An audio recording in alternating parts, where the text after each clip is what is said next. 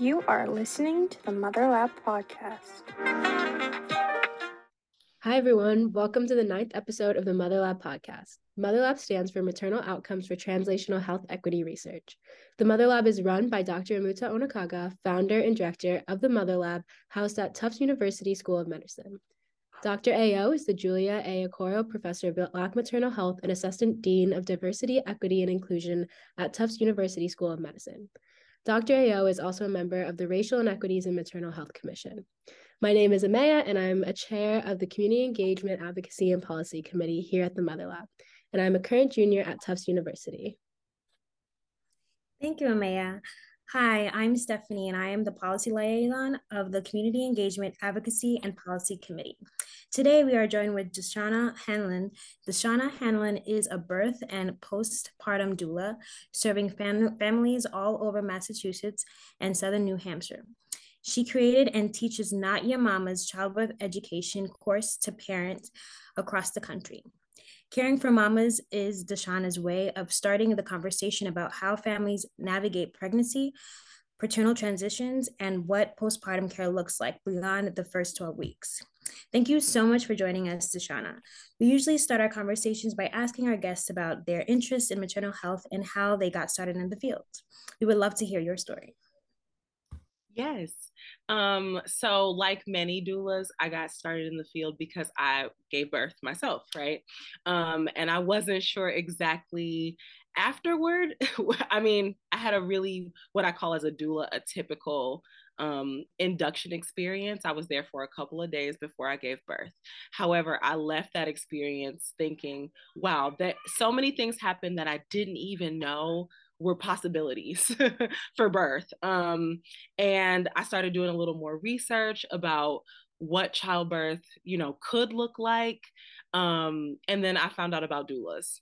And so after that, I was like, I think that's something I would be interested in supporting people during this journey, helping them kind of figure out exactly what they want to do, what they don't want to do, and know the things that I didn't know up front.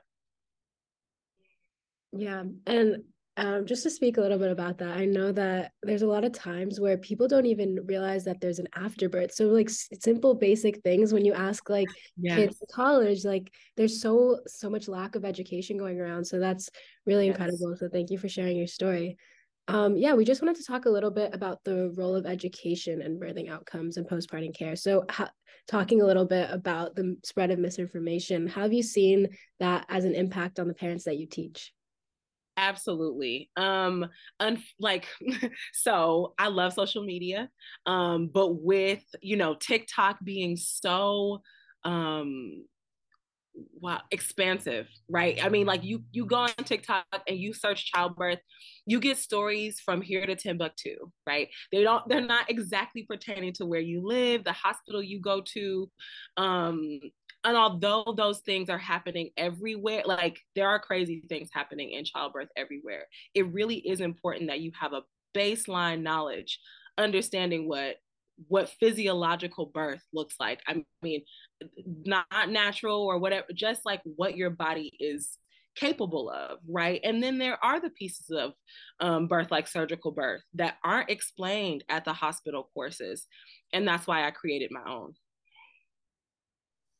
Thank you for that. Um, I guess expounding a little bit about that, I know you talked a bit about your own personal experience um, as a mother, but can you expound on that and how that inspires your work? Oh, absolutely. So um, I tell people things like during my first birth, I had what they call an internal monitor, right? We all now know a lot more about continuous fetal monitoring, right? That it's not the way that necessarily to have the kind of birth you want, right?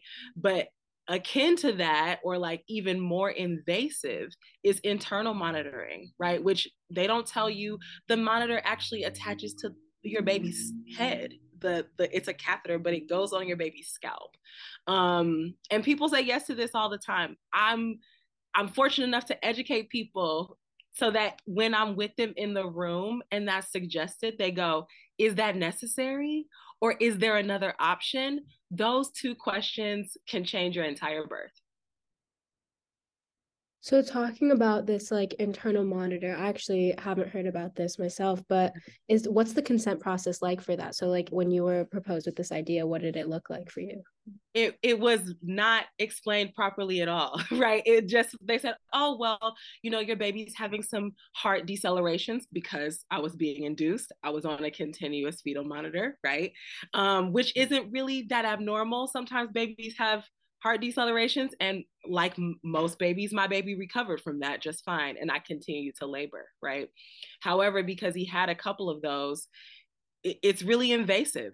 I mean honestly you, it's a procedure that unless you're basically, i tell people unless you're crowning they have to it's very invasive. And if you're crowning we know why your baby's having heart decelerations right? Because they're they're on their way out. But those are the two times when it's suggested the most. It's suggested the most when you're either you know two or three centimeters dilated and you probably need some physical relief to even accept the procedure which i did not have at the time.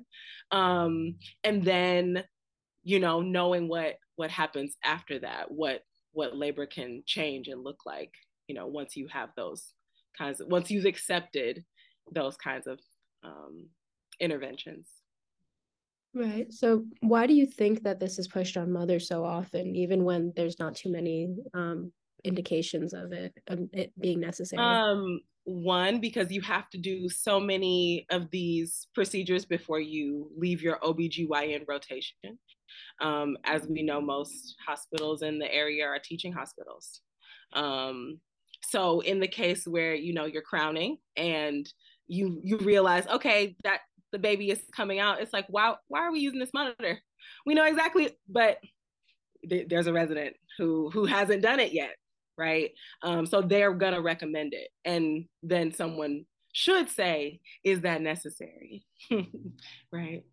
Yeah, absolutely. I think it just kind of points to some of the pros and cons of being a teaching hospital because you obviously are, we're all supportive of giving residents as much exposure as they can, but at what cost at some points we have to take a step back and be like exactly what you're saying is this necessary is this something that's going to be beneficial to the mother because we are talking about lives here. We're talking about people right. yeah. yeah and enough people ask those questions maybe they'll do away with the policy of of needing to do so many of those prior to you know and and or in the cases of like emergent or urgent births you know um, or where there is an emergency or something needs to be seen. I'm not against necessary interventions. I want everyone to come home and thrive right?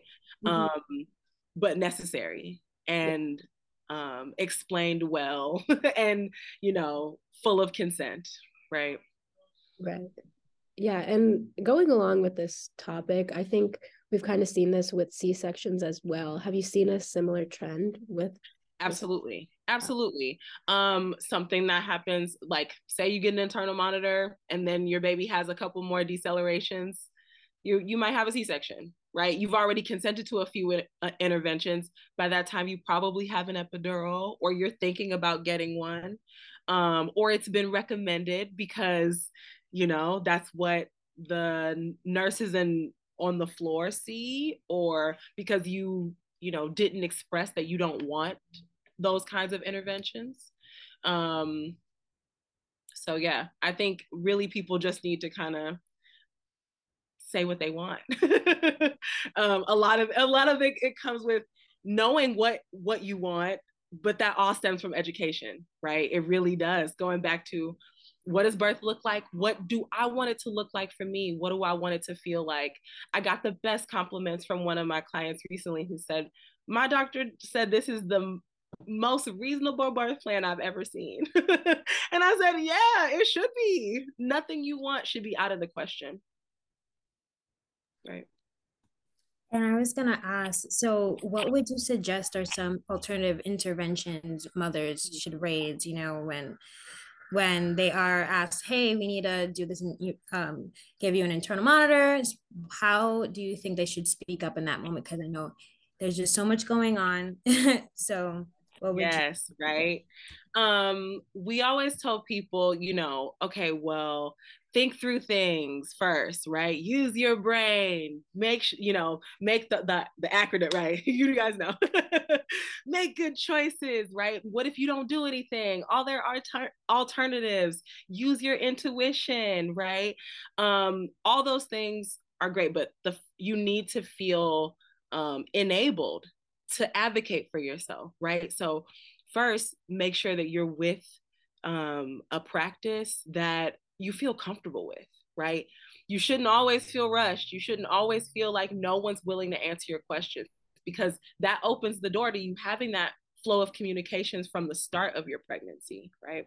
Um, and then as you go through and talk about the kinds of things you want, when people say, oh, well, we recommend induction, ask why. Why? And what is going to be involved in that process, right? Um, is this absolutely necessary? These are, it, they're really simple questions, but when we see someone in a white coat, um, we feel like they are the authority, but you're the authority on your body. You are, it's your first home. right? So you really do understand when something feels off or that doesn't sit right with me. Well, let's talk it out, right? That's that's how it should be, but I think most times there's a there's a the, you know, doctor takes on a more dominant position in the relationship. Yeah. So if we are talking about like a clinical setting, we're talking about the doctor in the room. How Yeah. do you, as a doula in this space, provide a way, like a support system for people to be able to advocate for themselves? Yeah. Um, so one of the first things, if if I feel like my client might not be comfortable, I always ask, can we get five minutes? I mean, even in urgent situations, and I've been there, I've seen it, you get five minutes to kind of have a minute to yourself, cry it out, talk to your people, think about what might be coming next, what kind of decisions you need to make. Um, but even if when it's really not urgent and it's like, oh, we're thinking about doing this next intervention, we clear the room, right? So that you feel comfortable, right? Um, and we created a birth plan to refer to so that we can say, okay, well, that's not that's not part of your plan. How are you feeling about that? Right? Things could change in XYZ way, right? Um, and in a clinical setting, I'm there to be a support person. So I think um, I I ask my clients to keep me involved from the very beginning. We create a birth plan early in the pregnancies. I want you to show your doctor. I want them to say, Dashanna is coming. she helped me do this, right? Because they know, oh well, sh- even in a moment where they might not be able to advocate for themselves, they they have someone supporting them in the room, right? They do take that with a you know a grain of salt. They do say, okay, well what do you think sometimes what and not always there's not always a deference to the doula however there are most times where it's respected that i was also chosen to be in the room Right. Is there ever any a time that you felt like you weren't respected being in the room?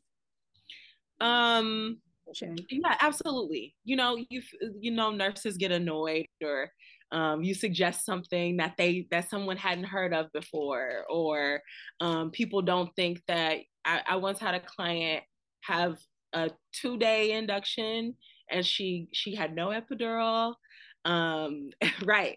No one on the floor had seen anything like it right? Um and so over the course of the day that you know the two days that she was there it was it was a spectacle basically it, you know?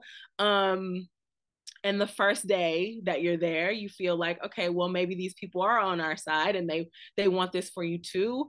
And by day two you're like okay well we don't want this because of this right you have to be a little more pointed with the things you say and how you say them you have to be really direct right um and that's the answer it's it i mean silence is also an answer so when you give your answer that's it don't follow it up with a bunch of other things. Don't say, but I, I'm hoping. No, just let your answer be your answer. Right. Yeah. Um, but yeah, for the most part, I find I work really well with with other people because I'm there for my client. It, it's not about me. But of course, I always, you know, you get asked, Are you a sister? Are you a friend? Are you a cousin? And I'm like, No. they also paid me to be here, which is lovely. Um, and also sa- says something about the the dynamic and the relationship that they respect me in the same way that they respect you. They asked me here to, you know, give information.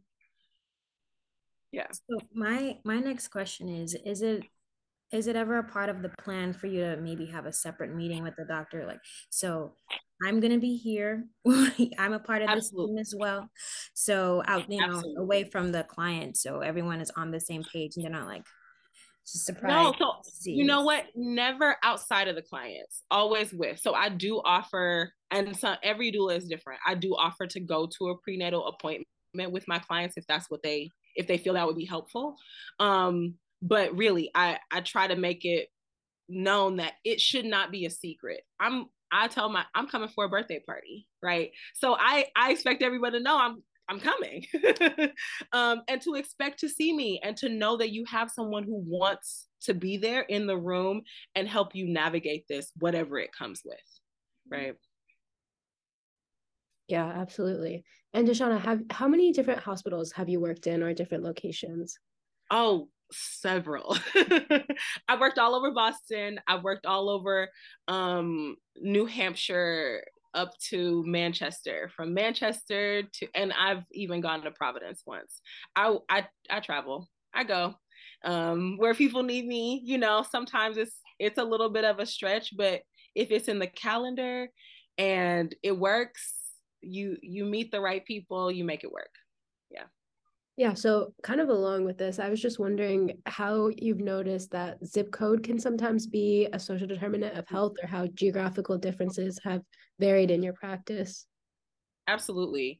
Um so yeah, my clients who live on the South Shore have I mean they tend not to want it my my clients of color who live on the south shore tend not to want to give birth on the south shore right um and that's fair it's fair. They don't see providers who look like them. They don't always feel 100% comfortable. Um, it, it also is based on age. You know, I have clients of color, and again, it's a I think it's a surprise sometimes to their providers when they're like, "This is my doula that I, you know, I paid to be here." And yes, I'm in my 20s, but I knew what I wanted, and I knew I needed an advocate because y'all be playing games with people. That's what I heard on TikTok. you know. um so it definitely there are moments where you're like, wow, you that's only happening because you're a black woman. And and I'm I can be honest about that. That's only happening because your BMI isn't within the weight that they think it should within the range that they think it should be. You know, um, I'm I'm honest with my client. They're, your doctor is not going to say that, so I want you to ignore the things that are not pertinent to you thriving in your birth and outside of the hospital, right?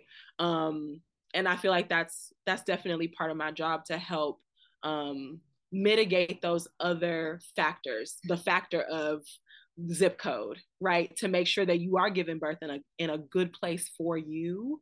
Um and if you can't for some reason quote unquote based on insurance because that's a real thing like you you have to go sometimes just where it is most cost effective for you to give birth. In those cases you need an advocate right? Like you need someone with you who knows okay well yeah they do things a certain way but i want to do things my way so, just considering if insurance wasn't an issue, would you ever advocate for someone to move to a say a different hospital in a different location? I do it all the time. Okay. all the time. Yeah, especially I mean in line with, you know, the times of COVID, right? Every that's when like home birth became so popular and home birth always has been popular, but much more talked about, right? Much more known these days. Um you know, people, I mean, people in Massachusetts who were like, okay, well, I need certain things to give birth here, went to a birth center in New Hampshire because there was no birth center open here, right? There are other options if you're willing to consider them. And if you if you have someone who's going to look around for you, that's what doulas do. They do some of that informational research so you don't have to. So they can bring you, okay, well, these five other hospitals. Maybe you don't want to give birth at Lawrence. Maybe you don't want to give birth at, you know, such and such place, whatever, wherever it is, right? Um, I want you to do what's best for you, but there are always other options if you're not comfortable. Um, I mean, we've been t- talking about like the pros and how that can improve health outcomes of both the mother and the child, but obviously, like we know that there is also a burden of a mother or a birthing person having to travel outside of their area, yeah. you know, to yes. be thinking about cost effectiveness. Now I have to maybe find a hotel or a place to stay, and mm-hmm. um, I guess I want to know how does that impact um the the birthing person or the mother do you think um it's a stress for sure it really is a stress i had a, a client recently who um was attempting well and she achieved a vaginal birth after a cesarean right a vbac and finding a provider that was comfortable with what she wanted right which is an unmedicated vbac um and who believed that she could do it was hard was hard. And i mean up until you know the what we would call the 11th hour but pretty much 36 weeks she had not found like she that's when she like solidified a provider. That's so late. That is that is most people won't most you know hospitals providers won't try to take you after 35 weeks. But this was like just you know one of those 11th hour miracles where it was like this person is believes that you can do this and believes you can do it in the way you want to. And but it took her that long she just went to appointments where she was going unhappily until she found the right provider yeah but it's it's definitely it takes an emotional toll on top of already being pregnant and having that to combat right yeah, absolutely. That like chronic stress of just, am I going to find a provider that wants to yep. support me? That's already an added factor on top of your pregnancy. So, right. yeah. Well, we just wanted to say thank you very much, Dashanna for joining us today. You do amazing work, and it was incredible to sit down and speak with you. Um, so thank you so much. And for everyone else, please make sure to make to check out the Mother Lab on all of our socials at themotherlab.org.